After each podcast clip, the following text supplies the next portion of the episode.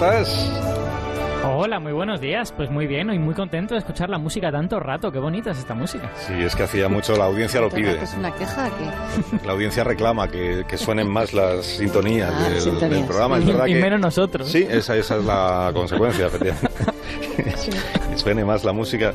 Me acordé de ti esta semana, pero no quise preguntarte, porque conociendo tu escepticismo natural hacia las noticias eh, científicas que merecen primeras páginas, cuando estuvimos contando lo de que la NASA dice que por fin está confirmadísimo ya que no solo hay agua en la Luna, sino que nos va a servir para abastecernos cuando vayamos allí y también para preparar el combustible que necesitemos para luego viajar a Marte. Digo, seguro que si le pregunto a Alberto Aparici, me dice y me dice pues pues, pues no, es- pues Por no es- favor. pues no es para tanto Pues pasa que no. pues igual no es como se ha dicho a que sí Pues, hombre, no voy, no voy a llegar a decir no es para tanto, pero, pe- pero quizás no es para tanto. es que sí, Quiero decir. Quiero decir, eh, me explico. Em, a ver, es un descubrimiento interesante y desde luego es como muy noticia, ¿no? Que haya agua en la zona iluminada de la Luna, porque ahí se debería evaporar muy rápidamente, porque la Luna no tiene atmósfera, ¿no? Pero yo creo que la cantidad de agua que hay es pequeña en realidad. O sea, estamos hablando de, si hacéis el calculito, es en un metro cúbico de polvo de la Luna, pues hay un vaso de agua, digamos. O sea que, eh, quiero decir, para sacar ese agua tú necesitas una factoría industrial. Así que si uno quiere aprovechar ese agua, no solo tiene que montar una nave en la Luna, sino una fábrica para sacar el agua. Y eso no me parece totalmente sencillo. Además, hay que tener en cuenta que es una primera detección. Y cuidado con las primeras detecciones, que además se hacen desde lejos, estás hecho desde la Tierra, eh, porque las, las detecciones desde lejos a veces tienen problemitas. ¿Tú te acuerdas de Venus? ¿Te acuerdas del fosfano en Venus? sí sí sí claro que me acuerdo es verdad Pues ya hay no uno ni dos, sino tres artículos sí. que dicen que a lo mejor lo del fosfano en Venus igual. que, no, solo que no, era no para que no fuera que no era que no era que no era, literalmente, exacto. Entonces eh, hay que tener un poco de cuidado. Yo creo que al final lo del fosfano se nos caerá porque hay tanta gente que le está encontrando problemas en el análisis, en los datos, en que a lo mejor no es fosfano y que es dióxido de azufre. Yo creo que se nos caerá lo del fosfano. Así que cuidadín con lo del agua en la luna, que está muy bien y que yo creo que es una, una noticia interesante para geoquímicos, para que los geoquímicos tomen nota de, ostras, igual puede haber agua en lugares que esperaríamos que son muy secos. Vamos a ver cómo sucede esto pero a lo mejor más eso que una noticia que de verdad sea útil para, para futuras misiones a la Luna, no lo sé. Bueno, también me acordé de ti por otra razón que te voy a plantear ahora a continuación, porque hablando de la Luna y hablando del espacio exterior, tengo delante, porque me lo han pasado, el horario escolar de un instituto de los Estados Unidos, es el Concord High School de New Hampshire. Es un horario, mm, es- no es de ahora, es el horario del 29 de enero del año 86.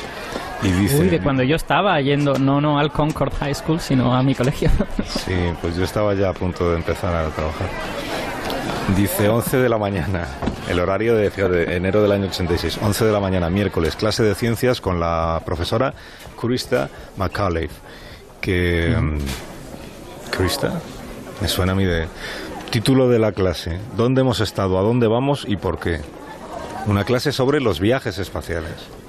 Claro, Oh, aquí podría ser una clase cualquiera, pero lo especial era el lugar desde el que la profesora iba a dar esa clase. Desde el transbordador especial Challenger. It's always amazing to hear how quickly the shuttle moves. It's already more than four miles downwind, as we just Engine heard. throttling up, three engines now at 104%. Challenger, go and throttle up. Roger, go and throttle up. The shuttle mission will launch.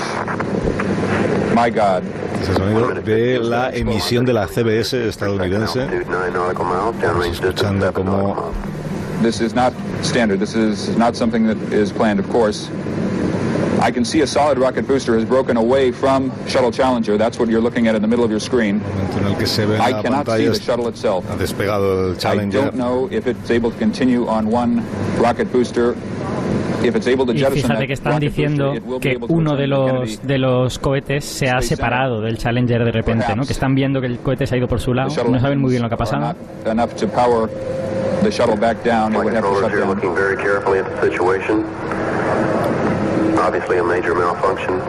Los oyentes más veteranos pues recordarán que lo que ocurrió con el Challenger fue que el, despegue fue un desastre y de hecho mm, murieron todos los miembros de la tripulación porque explotó el aparato y por tanto nunca tuvo lugar aquella clase que iba a haber impartido la profesora desde el Challenger para los alumnos que por cierto estaban viendo la televisión en directo cuando se produjo esta explosión. Explosó, eh, explotó 73 segundos después de despegar. La profesora McAuliffe en su momento fue muy conocida en los Estados Unidos precisamente por esta circunstancia, porque iba a ser la primera eh, profesora en viajar al espacio cuando se pensaba que los transbordadores iban a servir para que personas que no se dedicaban a, al, que no eran profesionales, no eran astronautas, que no se dedicaban a la investigación, pudieran viajar al espacio profesionales de cualquier otra actividad, por ejemplo, de la, de la docencia.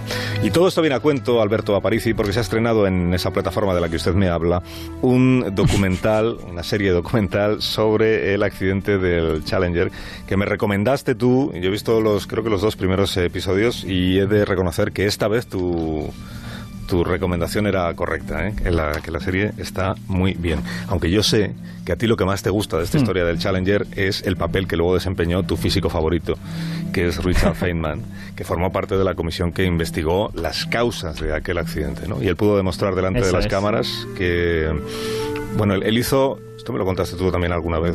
Él metió un componente del Sí. cohete en un vaso de agua con hielo. ¿Con qué, con qué intención? Bueno, la, intención era básicamente demostrar que había una componente del cohete que a, temperaturas bajas no cumplía con su función. Sus propiedades no eran las apropiadas.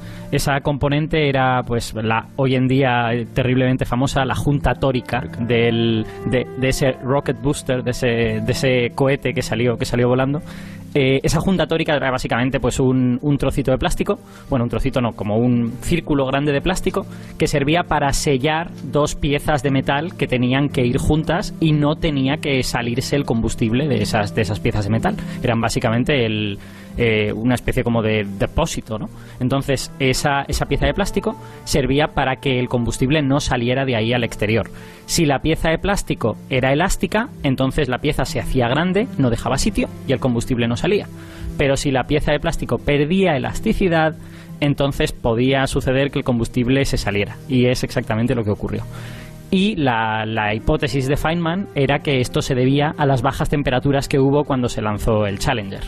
Eh, y por eso precisamente cogió un trozo de esa junta tórica, de ese plástico, lo metió en un, en un vaso de agua y vio a ver qué pasaba. Y lo que vio es que cuando se sometía al frío, el plástico pasaba a ser una cosa que no tenía elasticidad, que tú lo apretabas y se quedaba ahí apretado y ya está.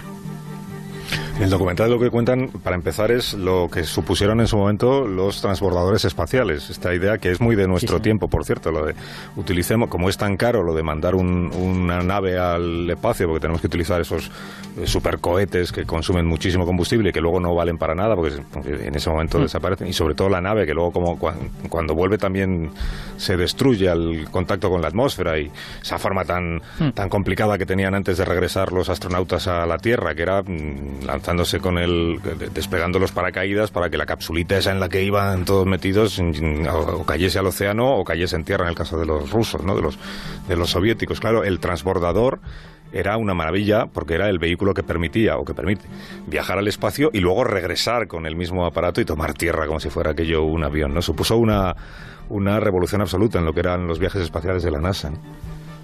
Pretendía, pretendía ser una revolución y de hecho yo creo que sí lo supuso durante un tiempo. Mira, yo me he hecho un calculito eh, que a lo mejor está un poco mal, igual falló en un factor 2, 3, 4 o algo así, pero esencialmente en el programa Apolo cada lanzamiento les costó unos 4.000 y pico millones de dólares. Sin embargo, del transbordador cada lanzamiento costó unos 500 millones de dólares. O sea que bueno, fue una mejora, ¿no? Sigue siendo muchísimo dinero, pero, pero fue una mejora en ese sentido. La idea es, si tú no destruyes toda la maquinaria cada vez que vuelves a la Tierra, pues te cuesta un poco más barato. Pero también eso tiene un truco, que es que has de hacer muchos viajes para que te salga más barato. Si tú construyes esa máquina tan complicada que va a ser reutilizable, pero solo haces un viaje, pues te va a salir increíblemente caro, ¿no? Entonces era necesario que hubiese muchos viajes. Y por eso a la NASA le interesaba pues transmitir esta idea de que cualquiera podía ir al espacio, ¿no? De que, de que esto realmente iba a ser algo que dentro de 10 años iban a usar empresarios, políticos, quien quisiera, ¿no? Oye, es que me llama Daniel Martín, que es astrofísico, pues el autor del blog Eureka, como tú sabes, que parece ser, eh, perdóname Alberto, que no está muy satisfecho con la eh, explicación que has dado de lo de la Junta Tórica. Entonces, no, no te importa que yo le pregunte para que él corrija lo que te haya que corregir, ¿no? No, no me importa que me hagas esta encerrona en directo, claro que no. Si el teléfono de está siempre abierto. Entonces. Hola Daniel, buenos días. Hola, buenos días, ¿qué tal? Bien, bien, bien, bien. ¿Tú podrías explicarnos mejor que Alberto eh, lo de la Junta Tórica y esta eh, demostración que hizo en directo eh, Richard Feynman? Lo, del, lo que nos explicaba Alberto de las bajas temperaturas y el efecto que eso tiene en la no dilatación de una Junta que estaba pensado que se dilatara un poco para hacer bien su tarea, su función. Sí, bueno, Alberto lo ha explicado muy bien. No, no, ¿eh? no, Eh, ¿Para qué llamas? ¿Para qué llamas? Entonces, lo, lo único que habría que matizar es que ¿Ves? el- la Junta, sobre todo, era para evitar que saliesen los gases de la combustión. El cohete de combustible sólido, que eran los dos cilindros que se ponían al lado del transbordador, Sí. eran de combustible sólido, que en realidad era más bien una cosa con una consistencia como el caucho. Y claro, ahí eso se quemaba a una altísima temperatura, se producían los gases que luego salen por debajo, que propulsan al transbordador. Y para evitar que esos gases a altísima temperatura saliesen por la estructura y la perforasen, que eso hubiese provocado la pérdida del vehículo, que es lo que le pasó precisamente al Challenger, pues se ponían estas juntas tóricas en, en- estos aceleradores de combustible sólido. Efectivamente, al ser de goma, pues se tenían que adaptar a los distintos vaivenes del vehículo durante el lanzamiento, etcétera. Y para y claro, la- eso es posible porque la goma tiene elasticidad. Pero como bien ha explicado eh, Alberto, lo que pasó con, con el Challenger fue que esa mañana en el lanzamiento las temperaturas eran muy bajas, entonces las juntas habían perdido toda la elasticidad, eran rígidas y por lo tanto cuando el gas empezó a penetrar por esa zona, por esa junta, pues escapó. Y al escaparse pues perforó el cohete de combustible sólido derecho y eso al final pues hizo que el vehículo perdiese el control y se desintegró rapidísimamente, ¿no? Y la tripulación, hay que decir que no murió en ese momento, que eso es algo que no se suele decir, pero eh, bueno, pues eh, murió un poquito más tarde, desgraciadamente. Lo cual es aún peor porque fueron conscientes de que, de que aquello no tenía solución, pero durante algunos eh, segundos todavía se mantuvieron vivos. Claro, hoy, lo- hoy que sabemos lo que sucedió, la pregunta que, que inevitablemente se plantea es cómo nadie en la NASA se dio cuenta de que la situación, que las bajas temperaturas que se estaban registrando en aquel momento en, en Florida cuando se produjo el cuando se calculó que se iba a producir el, el despegue cómo es posible que nadie se diera cuenta de que eso podía tener un efecto sobre el material del que estaba construido el aparato ¿no? Bueno, la verdad es que se dio cuenta mucha gente. El problema está relacionado con lo que comentaba Alberto. Y es que en esos momentos había una presión tremenda por, de, la cúpula de la NASA por eh, hacer el máximo número de lanzamientos al año para que el transbordador fuese rentable. Porque hay que decir que el transbordador debía sustituir a todos los cohetes. O sea, cualquier satélite pequeño, grande, mediano, militar, civil, tenía que ser lanzado con el transbordador. La NASA y el gobierno de Estados Unidos querían sustituir todos los cohetes convencionales con el transbordador, que hoy en día esto nos parece una locura, ¿no? Mandar gente, arriesgar la vida de personas para lanzar satélites comerciales. Entonces, claro, había que lanzar muchísimas misiones al año porque la mayor parte de los gastos del transbordador son gastos fijos de infraestructuras, etcétera y había una presión enorme. Entonces, los ingenieros de la empresa que fabricaba los cohetes de combustible sólido, que en aquella época era la empresa Ciocol, eh, varios de ellos se dieron cuenta y alertaron a sus superiores. Pero toda la cultura de la seguridad en la NASA en aquel momento estaba tan viciada que arriba decían, bueno, pero esto es seguro que va a ocasionar eh, la muerte de la tripulación o la pérdida del vehículo. Y claro, asegurar no lo podían asegurar. Entonces al final se iba diciendo, bueno, pero no ha pasado nada hasta ahora. Y lo peor de todo es que hubo varias misiones antes que el Challenger, antes de la STS-51L, que fue la misión que, que, bueno, en la que perdieron la vida Krista McAuliffe y sus seis compañeros. Hubo misiones anteriores que también sufrieron fallos parciales de las juntas tóricas de los eh, co- cohetes de combustible sólido. Pero de todas formas, si no hubiese sido eso, si no hubiese sido las juntas tóricas, habría sido otra cosa. Todos los transbordadores hasta 1986, en, en mayor o en menor medida, sufrieron bastantes fallos y bastantes problemas durante muchas misiones. Lo que pasa es que, ya digo, la cultura de seguridad se había degradado y la cúpula de la NASA estaba mirando para otro lado, básicamente. Una, una pregunta, Daniel, eh, que, te, que te quiero hacer. Eh, ¿Tú crees que el transbordador en algún momento llegó a estar cerca de ser rentable? O sea, quiero decir, eh, ellos tenían una serie de planes que eran planes, pues lo que tú dices, lanzar todas las cosas y hacer a lo mejor incluso decenas de lanzamientos al año. Y realmente ¿Se llegaron alguna vez a acercar a eso? ¿Fue eso realista en algún momento o realmente es algo a lo que nunca estuvieron cerca de conseguir?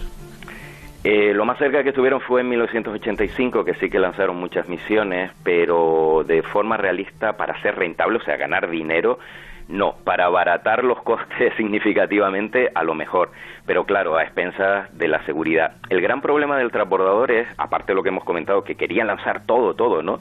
Eh, con esta máquina y que claro, eh, al mismo tiempo la NASA lo publicitaba como la máquina más compleja del mundo y probablemente tenía razón porque el transbordador era terriblemente complejo y al mismo tiempo decía que era un camión espacial que simplemente servía para poner en órbita pues cargas, satélites, personas. Entonces, claro, eso esas dos descripciones son totalmente incompatibles, ¿no?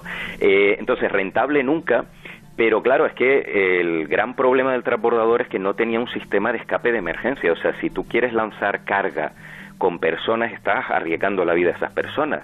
Y por muy seguro que sea el vehículo, y lo cierto es que el transbordador era bastante seguro, aunque, bueno, 14 astronautas han muerto y no estaría muy de acuerdo con esa afirmación, eh, no había un, un, sistema de escape de emergencia, es decir, por muy seguro que sea un vehículo, siempre puede haber un accidente, y para eso las naves espaciales tienen sistemas de escape. Todo el resto de naves tripuladas que se habían lanzado antes y las que se han lanzado después tienen un sistema de escape por si pasa algo, y el transbordador no. Entonces, claro, si algo iba mal, aunque fuese improbable, la tripulación estaba condenada, y eso es lo que le pasó.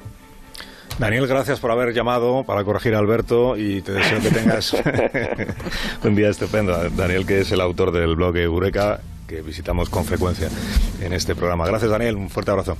Gracias a vosotros. Un saludo. Gracias. Más de uno en Onda Cero, donde Alsina. Esto.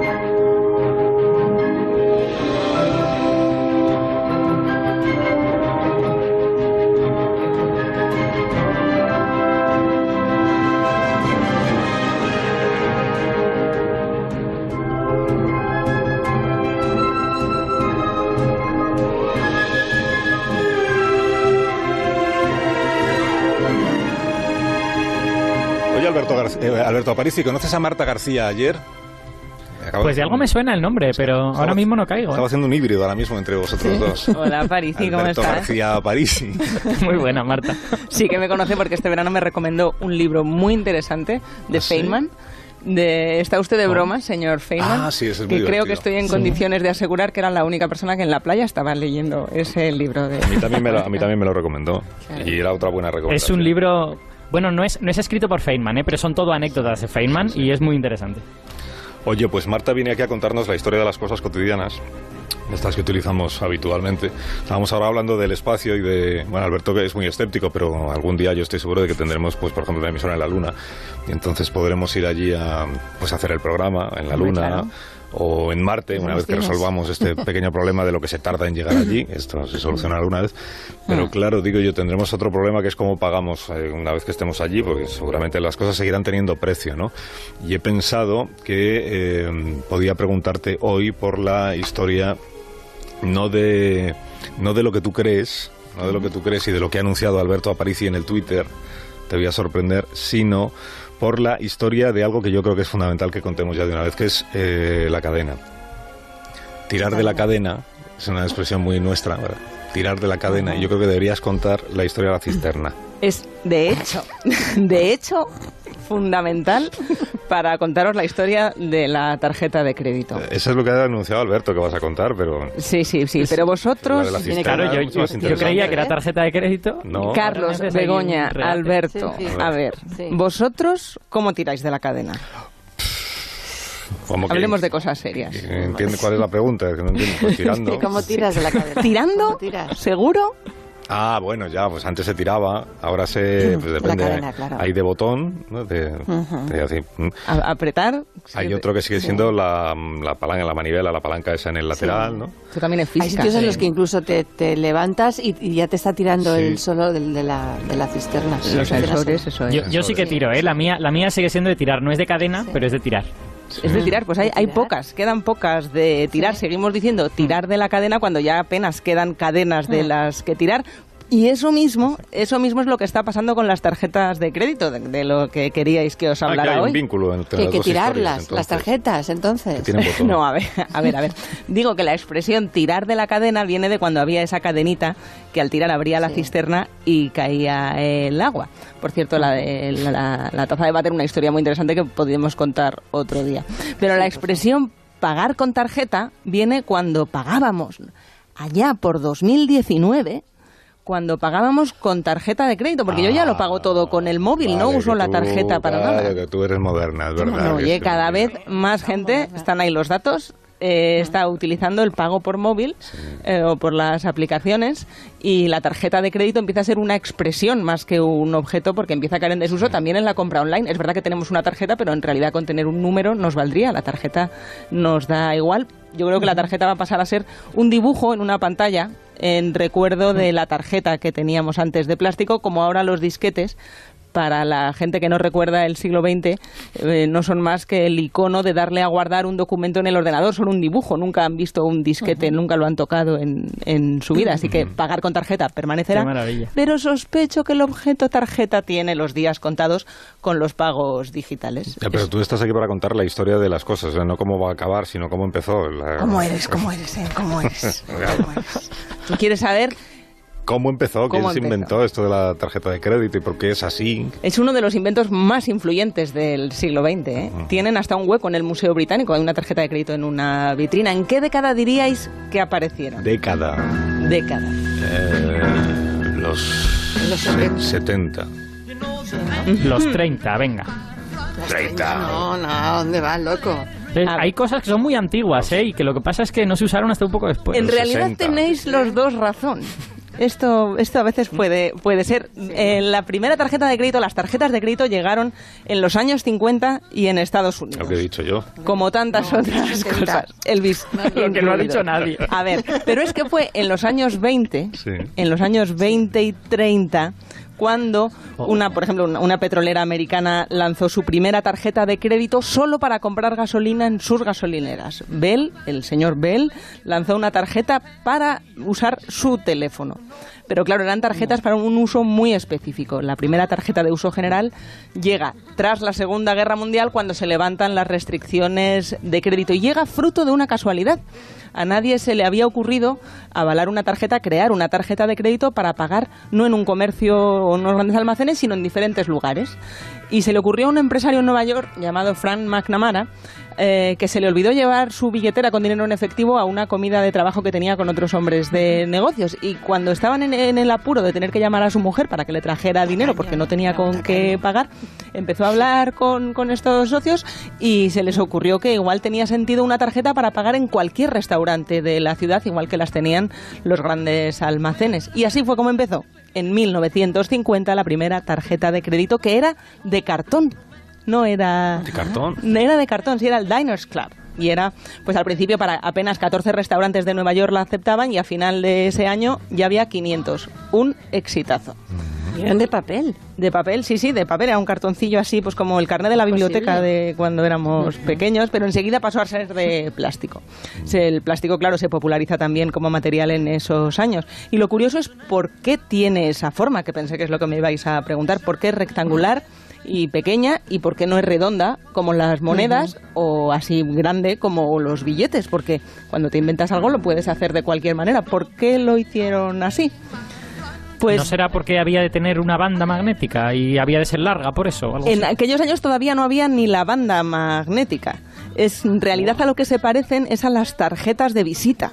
Normalmente los inventos que se hacen recuerdan a algo que ya se está utilizando para que sea más fácil eh, pues incorporarlo. Y claro, tampoco pueden ser mucho más pequeñas porque necesitaban espacio para el número de cuenta, que era lo que ponía entonces, el nombre, los apellidos y hasta la dirección.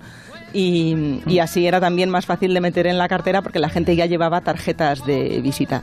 Así que la primera tarjeta de crédito propiamente dicha llega en 1958, es Bank of America y, y todavía no se llamaba Visa. Eso fue cuando se hace internacional, que por eso te decía, Carlos, que tenía razón, que es en los 70 cuando llega a España Claro. la tarjeta de crédito. Por eso yo lo recordaba. de- Claro, es que Aparicio y yo no nos acordábamos de, haber aquello. ¿a visto en no? directo la llegada. de- ¿Concretamente en qué año? En los 70, Fue en el pero en algún 78, año fue en concreto. 70 y... Fue en el 78 Ocho. Ocho, he dicho. y fue el Banco de Bilbao.